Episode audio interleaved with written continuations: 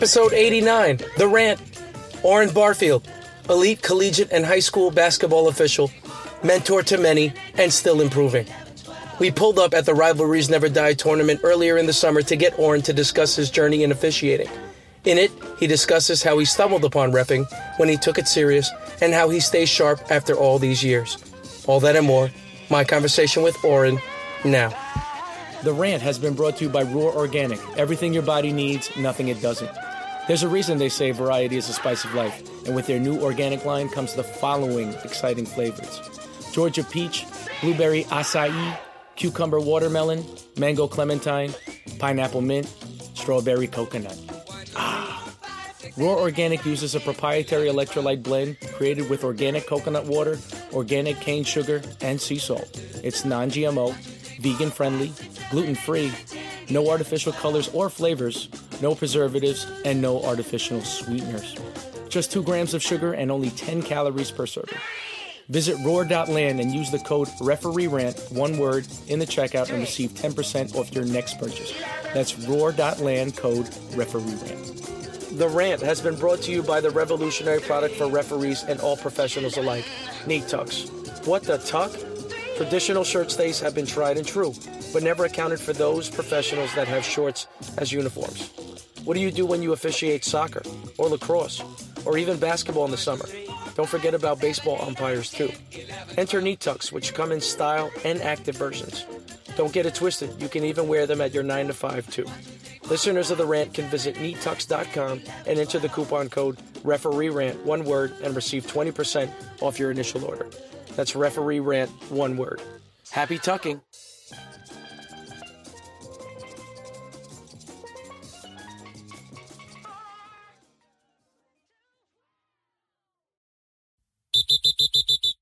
Welcome to another edition of The Rant. I'm your host, Ralph the Ref, with a special guest. PSAL, Catholic League, City, NYC basketball legend, basketball official, Orrin Barfield. How are you, my friend? I'm doing quite well. Doing So, quite well, Ralph. I'm trying to think, where did I meet you? I think I met you, I know where I met you. So, this is a funny story on my end. I remember I had a game at Westchester, I think it's called County Center. Yes. I'm thinking it's a school, right? I have no idea what it is. It's like this holiday tournament. And then I remember I pull up, I'm like, yo, this is not a school, this is like a arena. And then I come to find out it's a holiday tournament. I think you had the game after me when I was working this December. And then we had a playoff game, Cathedral versus Salesian, uh, Christ the King, Okay. right? Yes. Nonetheless, welcome to the show. Thank you again. Glad to be here. Cool.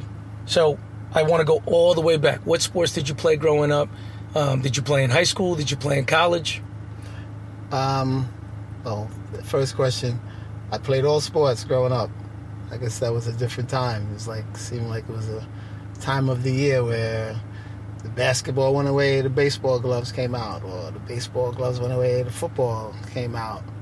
So I played most sports growing up, mainly the big three, I guess you would say. Where'd you grow up? I grew up in Bedford Stuyvesant, Brooklyn. Did you end up playing in high school? Did you play in college? I played in high school, played for Jamaica High School.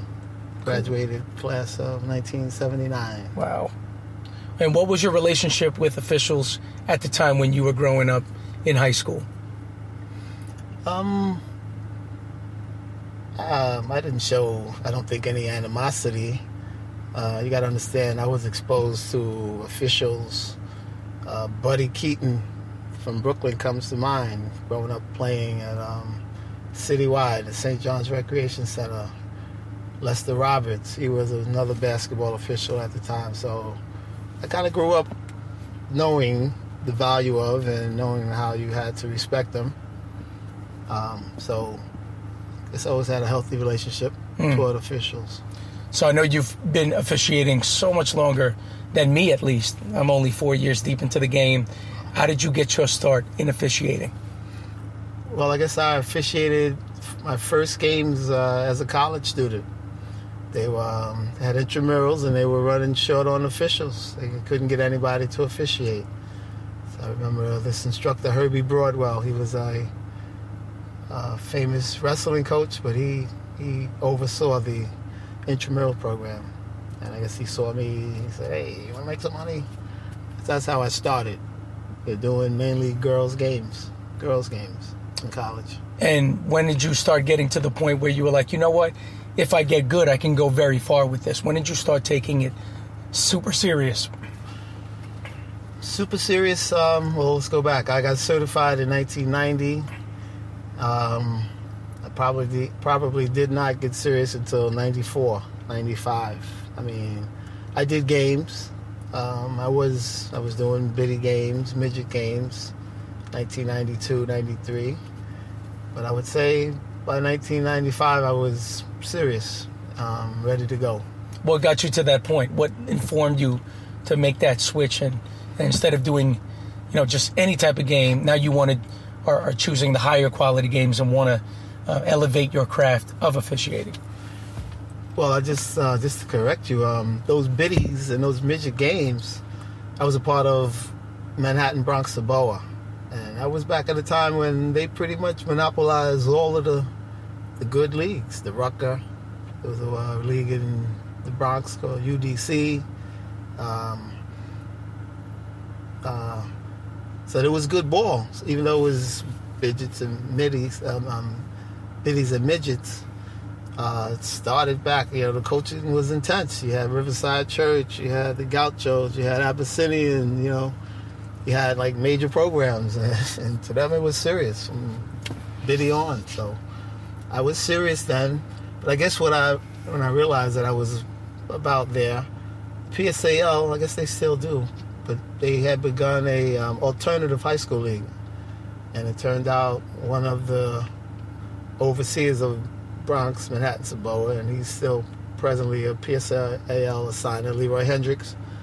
He assigned those alternative league games, and it was a good vehicle to get better, to improve. Um, most of the gyms were empty, as opposed to big crowds, but um, it was a good ball, like a lot of action, and it just got you used to blowing the whistle, making decisions. Mm. So a lot of people, uh, especially in my network, consider you a mentor to them. Uh, just list any other mentors that you haven't already, and how do you think they've helped you shape the way you help people after you, if they want help? Okay, well, I would have to mention um, Bill Modest. Bill Modest is a kind of uptown official, Bronx, Manhattan, uh, Westchester happens to be my wife's uncle as well. Bill has been officiating over 50 years, and if you ever, he still does games. If you ever watch him do a game, he is so professional. He is so sharp with his mechanics. Uh, it's a pleasure to watch a guy like him. Um, I mentioned Leroy Hendricks. Uh, I got to go back to, he was the guy who actually got me to get certified. So after college, I'm out of college playing in some leagues, six foot and under leagues, etc. And I wound up at a family reunion up in Buffalo, New York. Uh, I drove up with my then wife. It was at my in-laws' home. They were hosting this big shindig, and I didn't know anybody was going to be there or whatever. And up pulls this car with loud music blasting, and a bunch of kids come out and making noise And there it is. It's Leroy Hendricks and his family. And we spent the most of that day either playing cards, bid whist, or talking hoops, talking basketball. And another interesting part of the story, I, I went to Ithaca College and I had some friends who were from Buffalo, New York. So when I was there for that reunion, a couple of my friends knew I was going to be in town. So this one particular friend who was a basketball assistant coach at Daemen College at the point. So he comes, he shows up. My then wife tells him, "Oh, he's in the back playing cards." So I'm playing cards with Leroy and a bunch of old timers. So my friend comes in. He looks at the game. Then he turns around and says, oh, "I'll see you outside after the game." So he walks back out. The minute he leaves, Leroy Hendricks starts calling this guy everything but a child of God. He's cursing my friend out, calling him whatever because he had an issue with him the previous spring. So fast forward the game, the card games ends. I go out to the curb to see my friend. And as soon as I see him, he's cursing Leroy out, calling him everything but a child of God. So I think that was a funny, interesting story about me getting recruited to officiate. One of my good friends who was a coach, and Leroy was a, an official at the time, had a good little initial meeting. So I always think back to that. Do you feel like all of those experiences with the mentors that have helped you um, kind of directed the way you help people after you? Oh, no question. Um, I'm the youngest of 10. Uh, my father was a scoutmaster, so it was always you look out for those, you know, less fortunate than you, or those coming behind you. Um, that's what it was done for me. People looked out for me, so I feel obligated Mm. to share what was given to me. Can you name some of your successful mentees, those that um, you have seen at a point where they knew nothing, and, and you kind of nurture them to the point where now they are taking it seriously for themselves? And if so, um, have you learned anything about yourself from helping those? Um, I don't know that I offhand know if what I, that I met someone when they were at the bottom or when they do nothing uh, per se. Um, so that's a it's a tough question. Uh, but again, I just my general feeling is that when you come into a room or into a situation, you want to walk away leaving that situation in a better state than when you got there. Mm. So that's my basic premise. Um, yeah, I mean, constantly we encounter like new official, newer official. So I just try to treat them like I wanted someone to treat me coming up. Mm. You know, What's the best advice would you give somebody that's now breaking into the varsity level of all their respected leagues that they're getting assigned to, and now they're trying to take it to the next step into college? well, first thing I would say, the biggest thing that makes you a good official is your PCA.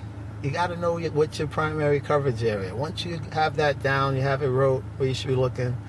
The play calling, I believe, comes easy. So I don't know if that's surprising that I would say that, but I would say that's like the biggest thing. Just knowing what you're responsible for looking at, and you make your decisions based off of that. Um, as far as moving up the ranks, um, just know that this business this is a small business. So we want to be honest. We want to keep it 100, as they say, because the signers talk. You know, you don't want to, and even if the signers don't talk, you know. So I'm talking about you get a game, and then someone hits contacts you with a better game. Don't play the game of oh I'm sick, I got to do this, and then go do the other game. Computers everywhere. I know of signers they go on and they look on the websites to see if, if someone is working a game. You know, maybe turn back a game. I mean, I wouldn't do that per se, but just you just know honesty is the best policy. Just be upfront, and it's always going to work out. So I know we ran into each other two weeks ago at the uh, Phil Celestio family camp, and that was one of the best camps that I ever been to because those kids had a lot of things on the line because there was a lot of Division One, Division Two, Division Three college coaches there, and you know they were playing their best. They weren't really playing to the score. They're really playing to their talents, and they were trying to accentuate the things that they could bring to the table on the next level. Um, and a lot of my compadres, uh, we attended that same camp, and you know we're trying to break into the varsity level, into the double A level in the Catholic League. Um, and I know that my mindset has changed from, you know, just kind of trying to figure out and learning, um, trying to master the PCA, trying to master the three person, knowing the differences between boys and girls. But now I'm at a point where I know in the beginning it's def- very difficult to not only ref the game, but to also ref as if the observers are not watching because I also think that's a big component when you far- first start taking camps. Um, so, you know, what is your best advice for a camper now that is, you know, three and four camps deep? Um, do you think that they have to get to a point where they separate themselves from, you know, not thinking that the observers are watching and still trying to put their best foot forward? What do you think are the best uh, practices for somebody that's attending a camp? Um, I believe, just like I mean, I've heard it from the time I started refereeing. You never know who's in the gym. You never know who's there watching the game.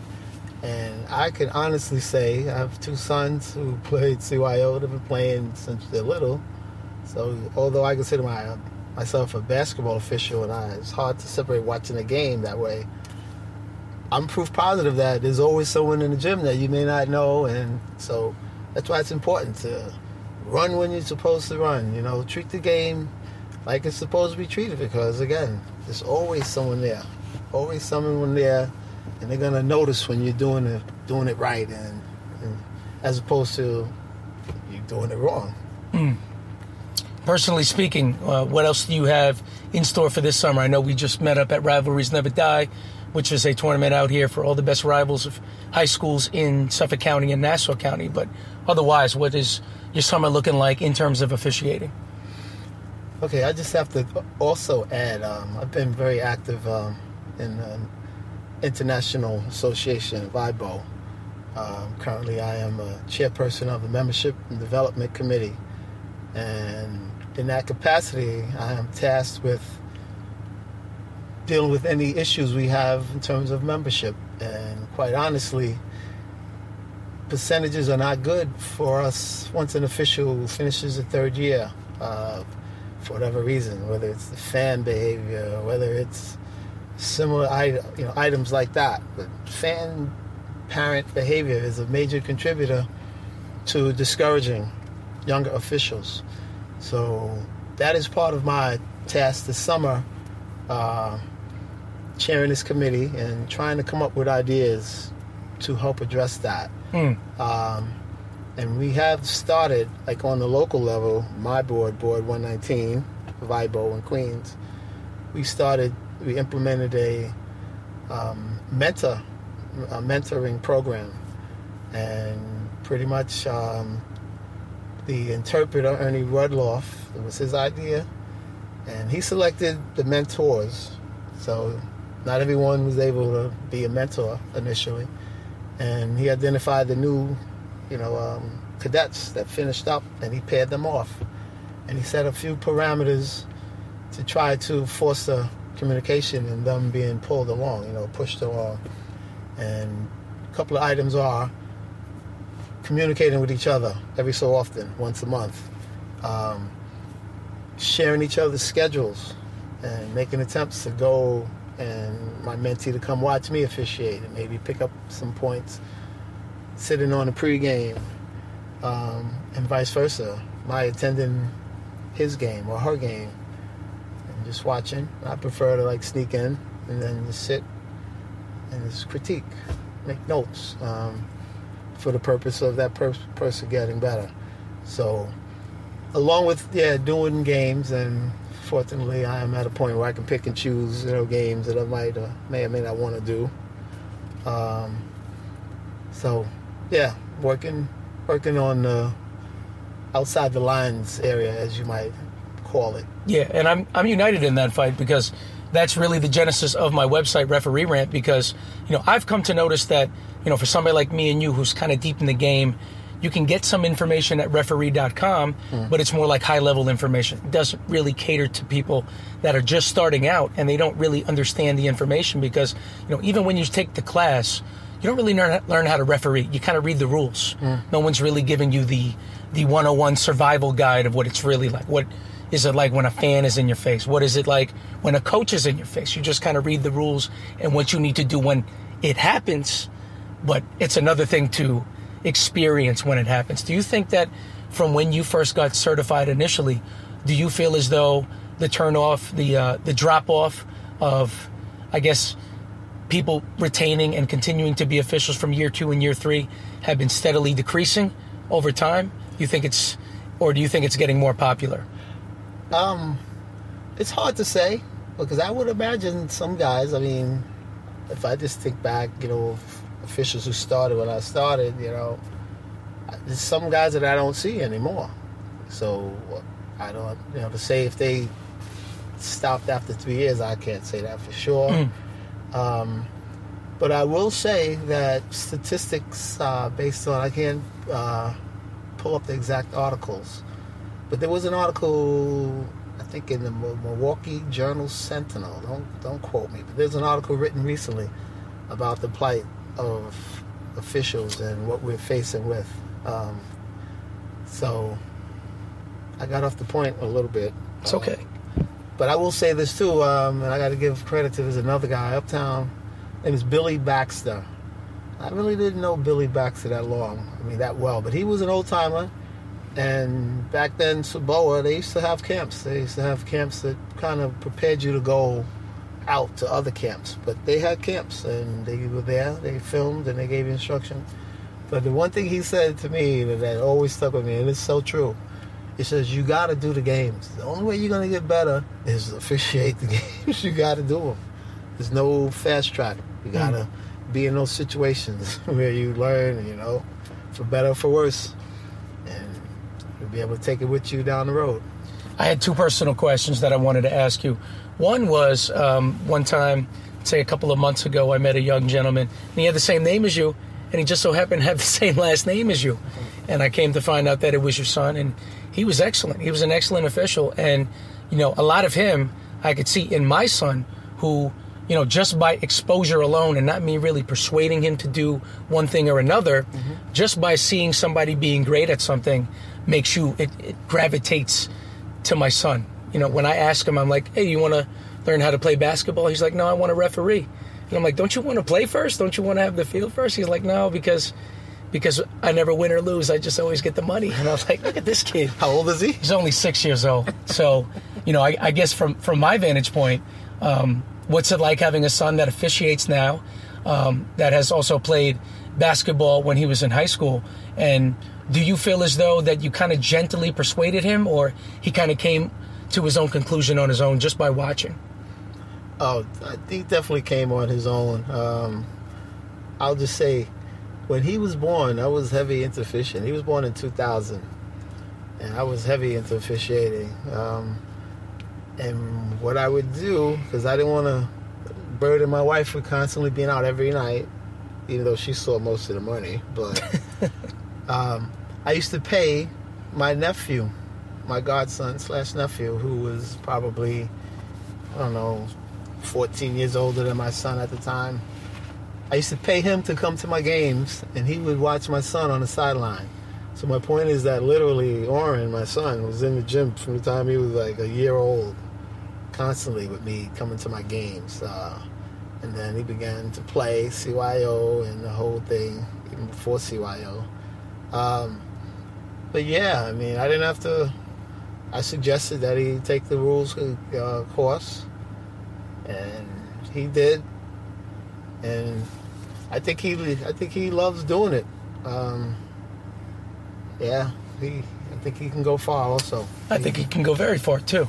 Absolutely, as long as it's driven by him, I think he can go as far as he wants to go. Mm-hmm. Another question I wanted to ask you is that one other connection that we have is Bernard Bowen Sr. And I know that ever since I met him, he's opened up so many doors for me. He's uh, given me such um, invaluable um, experience from his end that has implemented into, you know, just advice from running the website and some things that um, I might have difficulty in approaching a certain thing where I am in, in my career. Um, I just wanted to know what your relationship is to him, um, what he's meant to you, and, and how he's helped you, and how you helped him. Okay, yeah, definitely a, another mentor. Um, Bernard was a, very good official. He was a pro-am official way back, you know, in the heyday of West Fourth Street in those tournaments. So Bernard, he he's been there, and then he has the business acumen. You know, I guess being in the banking business and what have you. He's a very professional guy and very valuable for all of us. Uh, he also, by the way, has become more active in the International Association. He comes to the uh, biannual meetings that we have. He's a member of my membership development committee, along with other committees. So yeah, you know, he's a, a, major asset for what we do. Mm. Mm-hmm. Um, I did want to ask you: would, would you ever consider um, officiating another sport? And if you would, what would it be? What do you think you'd be good at? I don't know. I, well, I guess I think I would be good at a lot of different sports. I mean, I guess you the, the running joke is that when a ref is finished, you know, volleyball. yeah, you walk up the ladder, do volleyball, whatever.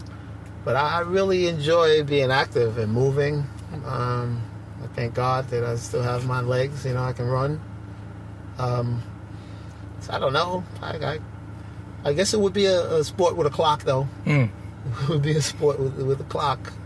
Uh, even soccer, they keep the clock in their pocket, right? The ref. Yes, they do. That's a hell of a Yes, situation. So after saying everything that you've said, what do you think of the attributes? What do you think it took to get to where you are as a basketball official? Well, hey, I, I grew up, you know, I didn't have it easy growing up. Um, that's not a complaint, you know, because you, have 10 kids in the house, so that that taught me a lot about toughness right from the beginning. Um, even from like older siblings, I remember being made to fight because, you know, this kid picking on you, picking on you, you know, and your big sister finally says, What are you going to do? And, you know, took one fight and then the kid stopped bothering me. So, um, it's similar. I mean, I I grew up tough. I mean, I wouldn't call myself a street kid because I I was a church kid. You know, every Sunday Sunday was church all day. But again, growing up in Bedford Stuyvesant then, um, and I'd say maybe this is me something that is a factor. Even though I lived in Bedford Stuyvesant, I, I never went to school in the neighborhood. I always went to got bused to school. So I think it's significant that I was always like in a in an environment where I wasn't the majority, let's just say. so I got used to dealing with, you know, overall society at an early age. You know, I think that's that's huge too. What do you think are the attributes? Uh, what do you think it's going to take to get to where you want to go?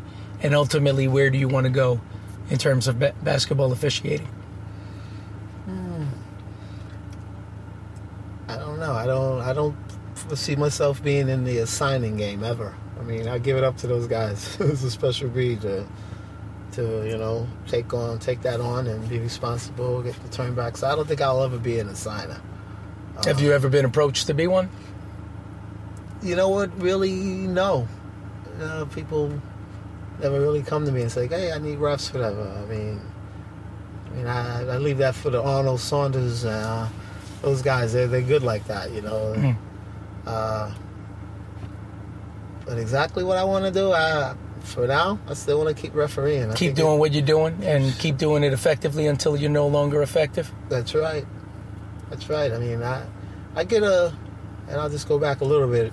Um, early on in my marriage, this marriage, my wife used to notice it. sometimes I used to leave the house and she used to say I had my booty on my shoulders. So I was in a bad mood, basically, you know. And I leave and I go officiate these games, and I came back. I would come back and I'd like be in like the best mood. And she dubbed it that I was going to get a fix. I was, you know, when I go out there, I get a fix. so that's still how it is right now, you know. How do you foresee the perfect ending for you on your own terms?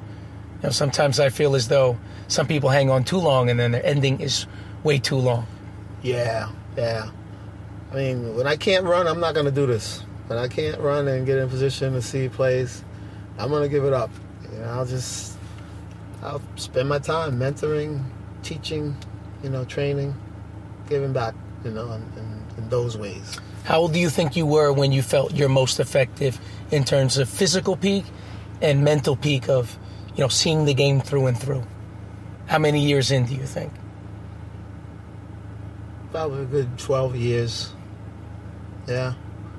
So, and I, by 2002, and by then I was pretty locked in. I was doing college ball already. But I was doing major major games for the Catholics and the PSAL. So yeah, I would say about that long. And you're still working on it, still trying to improve. Absolutely, absolutely. Mm. Um, yeah, the whole communication piece, you know, I think I do it pretty well, but it's constantly, you know, you, you got to learn to disarm people, you know, bring them down, you know, when they're yelling, you know. Mm-hmm. Right. You know, that's a constant work in progress, really, you know, 'cause it's, it's a challenge to you know, calm somebody down when they're like going crazy, you know. If you think a tech is going to remedy the situation, you do it, but I find more and more, you know, you try to get them to relax, you know, and then you say stuff like, you know, hey, just imagine me doing this to you right now. You would you would like it or whatever, you know. You try to keep it short, but you want to listen and you know do little things like, hey, you know, come on, you wave your hands, you know, it's not going to be effective if you wave your hands and shout me out. Come over here and talk to me. Tell me what you see. Tell me what you want me to look at. Uh, uh, I don't know if I said that. Communication goes a long way with being effective. Yeah, and I think your presence, you know, even the compliment that you threw me at the camp when you were telling me how my voice, you know, I use it as a tool because, you know, I'm on the shorter end of officiating. I don't really have the the big, imposing. I used to play D1 uh, presence, but you know, I always want to make sure that, he, and also that we have the similar youthful. Uh, appearance as well. I always wanted to be taken serious. I didn't want them to think that I was a boy on the court, you know, just kind of floundering and, and figuring it out. I always wanted to at least present the voice of authority to at least let them know that I was proficient in the uh, the task at hand. Yes, yes, your voice is very takes you very far. Yes. Um, if you could pinpoint one situation, what do you think was the most stickiest situation that you've ever been in? Describe the scene, if you can. Without a doubt. I was re- refereeing an entertainers basketball classic. Uh, I don't know what years, but it was like in the heyday when At Rucker Park. at Rucker Park, and you know, like every record label had a team. So this particular team, I don't know if it was Bad Boy playing against Fat Joe's. I don't know who was playing. It was a hype game. It was uh maybe a playoff game, quarterfinal, or whatever it might have been. Hotly contested game, go back and forth. Were a lot of fouls, a lot of action. Um, so this, so end of game situation. Uh, I believe Bad Boy, and they had a guard. People who know basketball, Future. Good. He was good with the ball, tricky with the ball. So they had the ball half court. I don't know how many seconds, seven, eight seconds. We had to run that play three times. First time they didn't start the clock. So the play starts, and before they realize it's over, we stop. Ran it again. Fast forward the third time. So now they kind of know what's coming, I guess, the defense. Future takes the ball, drives to the hoop. I guess his intent was, I'm going to make the ref, you know, blow the whistle. He jumped right at the guy's chest. Boom. I thought it was easy call. Boom. Charge. And by the time I finished making the charge call, the security guys had me up in there. we were running out of the park. Uh, I would say um, shout out to Daryl Perry. Daryl, I don't know if Daryl was even on the game, but he was there watching the game. And there's Daryl running. Me, Daryl, a couple of officials were getting out of there. Uh, Wow. uh, game was over, and cell phones weren't really that prominent yet. So I get home, and right away I call up Leroy Hendricks. He was the assigner. And of course, he already had gotten a phone call. He got the story. And he told me, he says, Look, he says, I'm just happy that you blew your whistle. He said, No call would have been the worst thing ever. He says, That was a great call, but he wasn't there. And he says, You're going back tomorrow night. Was was the tomorrow night a li- little less sticky? No, it was just sticky. but he knew what he was doing because I mean, the crowd was was there. The, the park was packed, and you know probably a lot of them were there the other night. For them to see me, and he told me, he said, "You got to go back. You're gonna go back." He said, "For them to see you come right back, they're gonna know that you you you're taking it serious and you ain't gonna." And it was great advice. I'm starting to break in into all those pro am leagues and all those um, outdoor summer leagues in the city. Um, did you always feel calm with with the with that whole atmosphere of the crazy crowds and the DJ walking in between the court and and just doing crazy games like that? Um, You're calm within the uh, the chaos. Yeah, because um, especially in a league like that, you know, they got security. Um, so you're not worried about people running out of the stands, you know, sneaking you or nothing crazy like that. So, yeah, yeah, definitely always felt at ease, calm.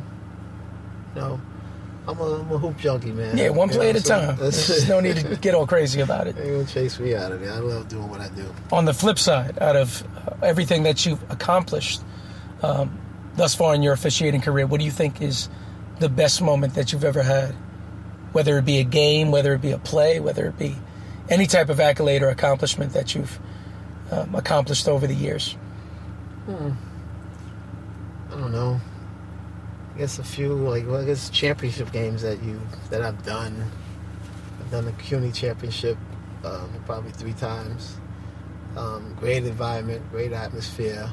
And what's funny about that, um, it's typically it's been held at the city um, at CCNY for, the three times I did the game, and so funny that that night of the game, whereas you walk into the gym typically at a city college game, it might be 11 to 12 fans there, you know. So to get there for that, I guess I did a semifinal once there also and to see the gym capacity, standing room only, you know, it's like a like a total different feeling, you know. Um, but yeah, you know, doing maybe the PSAL championship at the Garden a couple times, uh, Catholic championship for them. Uh, some of the great players I've been fortunate enough to officiate: Kemba Walker, uh, Irvin Walker, that whole Catholic high school crew during that time. Um, so doing a couple of Elite 24 games that they played at the Rucker, seeing a lot of those guys pass through. Kevin Love, Michael Beasley, you know, playing as high school kids. Um, so Brandon Jennings. So I guess those would be like moments that you relish. You know, you always gonna keep with you. Mm. You know. Do you think it's a good way that you have a mixture between the Catholic League and the PSAL? Because you know, Catholic League is always prim and proper everything is all very organized, and then sometimes PSAL, sometimes there's a, a, monkey wrench that just comes out of nowhere. Do you feel like both of those sharp sharpens two sides of the same sword? Yeah, I, I, I would agree with that. And yeah, look, I would say, you know, just from the whole standpoint of just trying to make a situation better. So yeah, you could probably you could appreciate the whole, you know, like more organization. I mean, I'm not saying the PSL is disorganized by any means, but the resources, you know, they have so many more schools, so many more gyms, and, you know, the ADs aren't always there visible. So, you know, it's a little different, but again, you want to make it better no matter what. So if you got to deal with the things in the PSL that you don't have to deal with in Catholic, the bottom line is to do your best to make it better when you walk away. Mm. And that'll you know, that'll help even them out, whatever.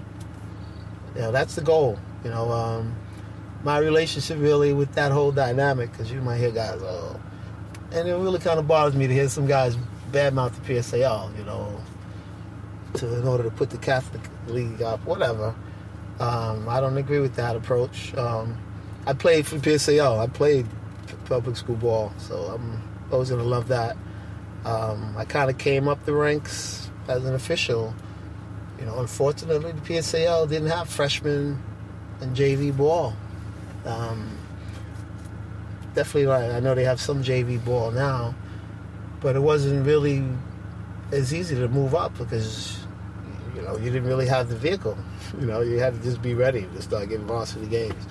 Whereas the Catholic League, again, you start out as a freshman ref, you know, and I was fortunate. I moved through pretty good, you know. Like maybe after two years, I did the freshman championship, and then I became JV in another two years, championship, and then you move up, you become varsity.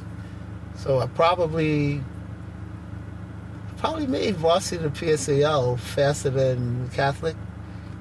However, Catholic, I was able to you know, by the time I became a varsity official in Catholic, I mean, I was known already because, you know, you're there. You do the freshman game, so you're seeing uh, the varsity coaches, they're seeing you there. JV game, they wait for their game to start, they see you. So the whole acceptance piece is kind of easier because you're moving up, you're moving along. Yeah, absolutely. So, Orrin, this has been great, man. That, that basically wraps up all the questions that I had. If you had any final things that you wanted to say before we part ways. No, um, again, you know, it's up to us as officials to do our part, you know, to make it better. Anything, you know, it, begins at home. You got to work on your stuff. Um, there's always a young official watching maybe too, you know, so it's the small stuff, you know, even in the rec league game, you know, stop the clock, man. Clock is running anyway, so we're, so we're trying to work on our craft. So just get in the habit of throwing and putting your hand up, you know, even though the clock is running, you know, even though the ball's going and the clock is running, get in the habit of having your hand chopping the clock in. And this is all training. So training, and you know we get compensated for it, you know, and it helps our families. But you know, my advice is, you know, you want to reach the highest peak. You know, you want to go as far as you can go. So just keep working, keep working. Yeah, I personally want to thank you, man. You have inspired me just by some of the kind words that you've had for me, the game that we worked, and everything that you have told me thus far. And I look forward to, you know, growing more and doing more games with you and seeing you grow as an official as well. Absolutely, and I want to give you credit, man. This is a, a great, great little situation you got here. Um, it's good for the game of basketball. Thanks, man. Appreciate it. For Orrin Barfield, this is Ralph the Ref. This is The Rant. We're signing out. Peace.